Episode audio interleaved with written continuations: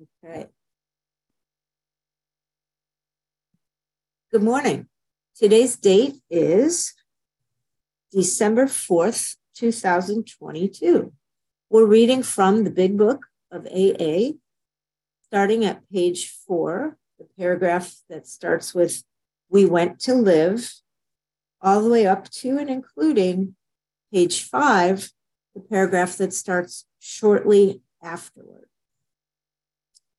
Um, see, we're going to have a reader followed by a 20 minute speaker. So, our reader today, Mary C.O., would you please begin?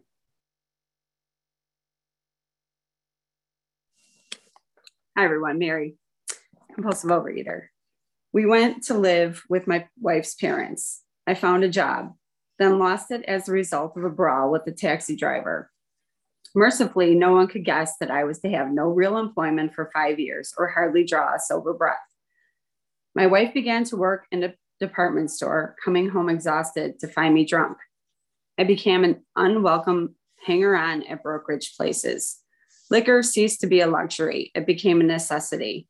Bathtub gin, two bottles a day and often three, got to be routine. Sometimes a small deal would net a few hundred dollars and I would pay my bills at the bars and delicatessens. This went on endlessly, and I began to waken very early in the morning, shaking violently. A tumbler full of gin, followed by a half dozen bottles of beer, would be required if I were to eat any breakfast. Nevertheless, I still thought I could control the situation, and there were periods of sobriety which renewed my wife's hope. Gradually, things got worse. The house was taken over by the mortgage holder. My mother in law died my wife and father in law became ill. Then I got a promising business opportunity. Stocks were at the low point of 1932, and I had somehow formed a group to buy. I was to share generously in the profits. Then I went on a prodigious bender, and that chance vanished. I woke up. This had to be stopped. I saw I could not take so much as one drink. I was through forever. Before then, I had written lots of sweet promises, but my wife happily observed that this time I meant business, and so I did. Shortly afterward, I came home drunk. There had been no fight. Where had been my high resolve? I simply didn't know. It hadn't even come to mind. Someone had pushed a drink my way and I had taken it. Was I crazy? I began to wonder, for such an appalling lack of perspective seemed near being just that. Thank you for letting me be of service. Thank you very much, Mary. And now we'll have our 20 minute share from our speaker, Anne Marie. Good morning, Anne Marie.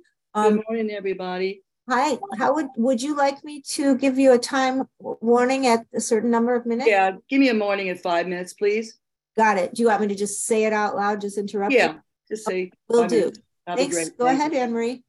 Hi, everybody. I'm Anne Marie. I'm a compulsive overeater, recovered today, but not cured from Central PA. Thank you for this program, and thanks everybody here doing service today.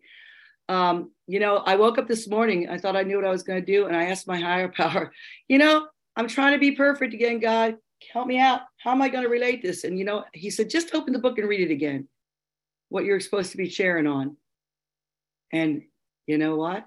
He did it. So here comes my own perfect share. God give me some strength because I am the ADD poster child. Anyway, I looked at the first line. I said, How the hell am I going to relate to we went to live with my wife's parents. Well, let me tell you how I can relate to it. And I'm going to give you a really quick version of this. When I was uh, seven years old, my father died open heart surgery. He was a guinea pig, basically. My father was thin. He had type 1 diabetes. Two years later, my mother, a very, very sick adult child of an alcoholic, had massive stroke. She also was not overweight, but I know to this to this day I can understand she was a restrictor. She was definitely a child of an alcoholic with huge abandonment issues. So what'd she do? She passed them right on to me. Anyway, that takes care of that. Any of you with alcohol issues, you know where that goes from. I could just go an hour on that, but that's not necessary anymore. But I did, what happened was when my mom had her first stroke, uh, she was 44 when she had her stroke, and I was nine. And we went, to, when she first came, she, she wanted to be with her parents because they had abandoned her when she was a child. So we went to live at my grandmother's house and uh, so I had my grandmother. I had a mother who had her first stroke, who was paralyzed on her left side, but they're all trying. To, so I can relate to this. We went to live there. And you know what? When I go back and think about when did my food really get bad, that's when it really started because my grandmother made the best lunches. Oh my God. If you'd have seen my lunchbox when I went to school, I never got out to, out to, out to, to play because I was eating. Everybody's like, what the heck? So my grandmother, I think, you know, she was a compulsive overeater for sure. And she was a good uh, Pennsylvania Dutch, and I'm uh, Italian and Pennsylvania Dutch, if you will, German. And boy, did she know how to cook. So I learned to use food and it was always there. That was the first one I realized. And, you know, um, through my ages, I, I came that liquor ceased to be a luxury. It became a necessity. Yeah, that is definitely true. I finally went, uh, when we realized things were crazy, I went to live across the river with my mom's youngest sister, my Aunt Nancy, who I love dearly, who ended up being my parent because my mother died at 86. She was 40 years in a nursing home. Um, I went to live with my aunt and uncle, who I loved. I was very close with them. They had no children she always they were like our my my brother and my second parent my brother's 10 years older than me so he was in college already uh, unfortunately my uncle bill who i loved dearly was also an alcoholic. And of course my aunt was a child of an alcoholic so it was the gift that just keep on giving. And you know i got a lot of mixed messages. Oh we're, you're so cute but we just have to take care of that weight problem. I think you've all a lot of you have heard that one. And god i hated that spiegels and sears catalog and those chubby clothes came. But anyway the necessity came and you know I, when i go back and try to remember when sugar started i can remember there would be times back then when uh, you know you, you'd get something in the house and that it was sugar laden and i look back and yeah i couldn't stop. And I, she'd say now anne marie you got to stop that. The only thing good about then was we didn't have all the spare change and the immediate gratification that kids have today. So what they were far and few between. But boy i did recognize it. I mean I, I it's very easy for me when i go back. The crave had started in me young. When I got to high school, I was never really, and I hate to use this word because it's the word my family used. So pardon me if I, I don't mean to hurt anybody's feelings. I wasn't quote unquote sloppy fat. I was big boned. and I was big bone. I mean, I was a big girl, five, six. And I do come from German stock, and my even my Italian aunts are big women, but they weren't fat, really. They were just big. Um, but anyway, uh, I did have huge body dysmorphia because I was bigger than all my friends. And it bothered me. I was very active and I was fairly popular. Now I wasn't a cheerleader and all that, but you know, my personality, I've been, I'm a happy person. And I'm God, I'm so grateful for God for making me that way. There was a lot of shit going up on in here. And I had to do a lot of lying because I also had that abandonment gene. And I thought if I wasn't perfect, I wouldn't have a place to live. So that I learned how to lie really young. And I had a lot, my Aunt Nancy had high expectations on me because she was also afraid that my Catholic side of the family would come and take me away, my father's side of the family, if she didn't raise me the way they had expectations. So there was always this constant, you got to be a good girl. And you know, I got to admit, I'm glad that I had my aunt because I loved her so much. I was a good girl. But that good girl thing is hard to do. So I ate. Anyway, in 10th grade, my aunt was working for a doctor and she started taking diet pills. And she asked the doctor if I could take them. He never saw me. Said, sure. well, that started my love affair for three years with methamphetamine, as known on the streets as black beauties. Now, I was not a drug user and I never abused them. But boy, oh boy, I also didn't know back then, because I am ADHD, how much they helped me to concentrate. Of course, I was bing, bing, bing, everywhere. I love those black beauties. I wouldn't eat all day at school, and then we go for sundaes after school. But the end of high school, and I started college, I was in my freshman year, about three months in, the worst time of the year, and the doctor said, "No mas, no more." I was studying to be a Spanish teacher, by the way, so if that comes in, sorry. And I hit a brick wall. It was horrible. And I decided oh my god because you know this was my this was my thing you know this was my luxury this was the when i uh, had the ability to stop for a while where the line was um, I, I, could control it i'm trying to think what the, the line was in the book gradually things got worse oh my god gradually not gradually immediately i was in a huge you any of you who took diet pills know that so then of course at that point between the diet pills diets everything my four years of college were always looking. And again, I wasn't a drug eater, but you know, looking for speed was my number thing, one thing. I didn't want to abuse it. I just wanted to take one a day so I could be thin. That's all I wanted. I just wanted to be thin. That didn't work. When I graduated and I was doing my student teaching, I was going to get married. So I went first time to good old WW. And as always, I controlled it for a while, all right, as always, but I never make it to apps. I never make it to uh, maintenance because, as we all know, as soon as we start quote unquote adding things back in, the crave starts again. Well, how'd that work for me? It didn't. But I did get married in the dress I wanted to. And I got my, I was so, so, you know, I was so lucky. My life, I have been given so much I really am a happy person. I got a job in my where I wanted to, where there were, had been no openings, and I had a wonderful, wonderful teaching career. In my 30s, though, I was still obsessed with my weight constantly. I went to visit my brother down in Texas, and my sister-in-law was an OA. I had already got into Al-Anon, and I was already a year in a ACOA, Adult Children of, even though I wasn't living with my alcoholics anymore. But you know, once a codependent, always a codependent. And um, anyway, I um, went to see my sister in law. My sister in law said she was going, I noticed she'd lost all this weight, and my sister in law had MS. And she said, Yeah, Maria, I'm going to a thing called uh, Anonymous. She said, Would you like to go along tonight? Well, I went. That was about 1983. And I go, What the hell is this? And I would knew the 12 steps. I was like, mm. So I did, that was it. I turned around 84 and I found that there was no way Miri nearby. And I don't even remember how or why, but I went. I stayed in for three years. I was definitely a head full of a program and a belly full of fat, a belly full of food. We were all dieting uh, with group support. Um, I we I had a big book, which this is the big book, the third edition. It's loaded with lines now. Again, I have my new big book, thank God. And the thing about that big book was I knew that I'd say on page 58, rigorous honesty, I had written down that book. That's me because I, and this pisses me off too when I hear other people say that they were terminally unique. I thought I even invented that line. Boy, that pissed me off. So, anyway, I found out I wasn't, but I could not stop lying. I stuck around for a few years, had my son, and I will tell you, OA took away my compulsion to smoke just like that. Coming home from a meeting one night, haven't had a cigarette in 34, 35 years. My son was just 34. And it was because I asked God. He gave me so many miracles, but I would not put down that food. Was I crazy?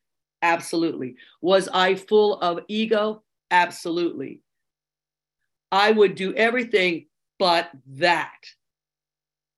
I would control everything. I had a perfect lack of perspective, absolutely lacked it. Of course, I was the teacher who did not have to be taught. And that was my problem. I had so many prejudices, so many misunderstanding of what it meant to let go. I couldn't surrender. I had to, this is what I did all my life. You know, I was seven years old. I had to learn how to live with what goes on up here. Oh, and let me remind you, I'm a real sweet people pleaser until you cross me. Then, my dear friends, I will character assassinate you and I will make sure everybody knows what you've done to me. And I hope you're on my side yeah, I'm a hell of a nice person and everybody likes me as long as they like me.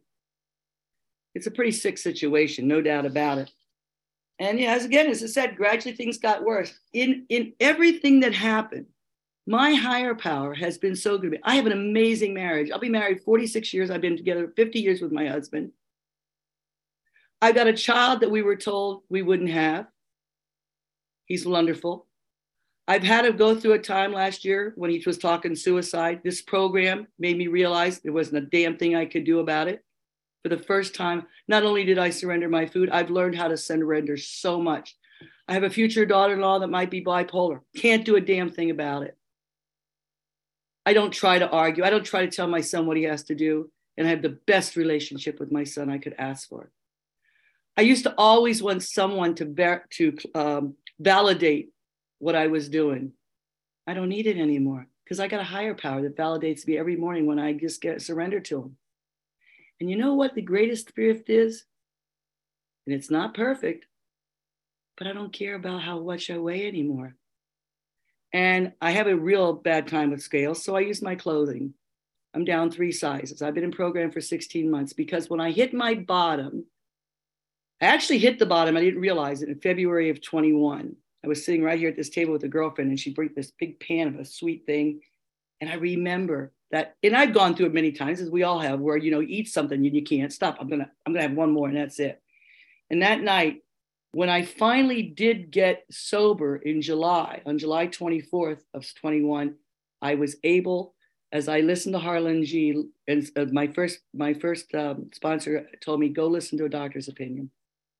And as I listened to Harlan, I had no idea who he was or what it, anything about it. I knew it was it, and I remembered that binge. I remembered it, and it made perfect sense. This twist of the mind, the disease, you know, inside of me, and the mental forgetter. You know, I have the indoor forgetter, and then the crave. It made perfect sense. And I got to tell you, though, I did go back in June because one of my friends said to me, I knew I was on my way. I knew I was on my way. Something inside told me. I had started to have a spiritual experience, but every time it talked about change, I was like, eh. I was like garlic to a vampire. And I went to Weight Watchers one more time. and this was my MO five pounds. I'm back to eating normal. I've lost five pounds. And I tell you, I could not lose more. I looked at pictures last night of myself at the year age of 61. I'll be 70 in February. And I can't believe how old and fat I was and how I looked miserable, even though I didn't think I was really miserable. But I remember I went to get some fruit and I was at the stand and I thought, well, I lost five pounds and I have points. Let me buy this whoopie pie. I'll eat just half of it. Well, of course, it never made it to the house. That was my last binge, my last sugar binge. I came in program because I have two, I'm a singer. I have another wonderful life as a singer, and two of the guys in my band are alcoholics. And I don't know why I didn't think of Zoom because I'd been on Zoom all through COVID, drinking and eating with my friends, with my girlfriends all day. Oh, we were good at that too. Anyway, they said, Hey, there's Zoom meetings. I go, Oh my God. Because guess what? The closest meeting for me is an hour and a half away at night, and I don't do night driving anymore to Harrisburg. And I got on the meeting, and I haven't stopped since two days. I had a sponsor. She told me to do everything I did not want to do. I could feel the hair go up on my back. But for the first time, as I always used to, I had a great teacher who used to tell, tell me when I was worried about my ability in Spanish. Rosini, he'd say to me, my maiden name, when the teacher's ready, when the student's ready, the teacher will appear. And she was right. I was finally ready to take the cotton out of my damn ears and put it in my mouth and go to any lengths. I did what page 58 says. If you want what I got, you're going to do what I say. Oh, man, I didn't like that but I had a compassionate, wonderful sponsor. And shortly afterwards, I bought into it. I bought into it hook, line, and sinker. I went on vacations. I spent a month in Spain in May. I stayed abstinent. I went to any length I had to. And today, you know, I've gone to many big book studies, and that's the difference now. I got to tell you, for me, I love every, I love program. My sponsor didn't sponsor me with the big book, although she was a big book believer. But today, the 164 pages, uh, you know, I live in 10, 11, and 12. And I came, went to one of the workshops that came, came gave on 10, 11, and 12 to understand it better. I'm also trying as I, and I sponsor, which I love. Anne Marie, five more minutes. Thank you. I love sponsoring. I know that if I don't give it away, I can't keep it. And God knows I don't want to ever go back there again. One day is all I got. This is it. I also do go back and look at six and seven. I can work 10, 11, and 12 because I keep in six and seven. And there are days when there's a thing I'm looking at right now that says, Anne Marie, you know, seven step tells me that I know I may have to do this, but maybe I'm not quite willing yet. When I think and look back on where I was September of 2021 and where I am today, in terms of my absence, in terms of things I couldn't do, I think of that step now. And I know that my higher power takes me there. And you know what? There is a solution. It's here amongst you all on the bus with you guys. I don't have to fight this alone. And I'm not alone. As long as I don't let evil Davy, who I like to call my disease, evil Davy, if you guys remember Davey and Goliath, that's who I love, evil Davy. Davy, you shouldn't know that. And I say, Davy, shut the hell up. There's a new ranger in town. It's my higher power, and you ain't it. So, on that, I'm going to say to you all, thank you for letting me be here and share. Have a wonderful day, unless you have made other plans, because ultimately, the only thing that's going to stop that is the fear. And boy, I was loaded with it that used to rule my life. And guess what? I got through it. Thank you, God. And you didn't even have to tell me time. Okay. Anne Marie is out of here. Thank you so much, y'all. Love you.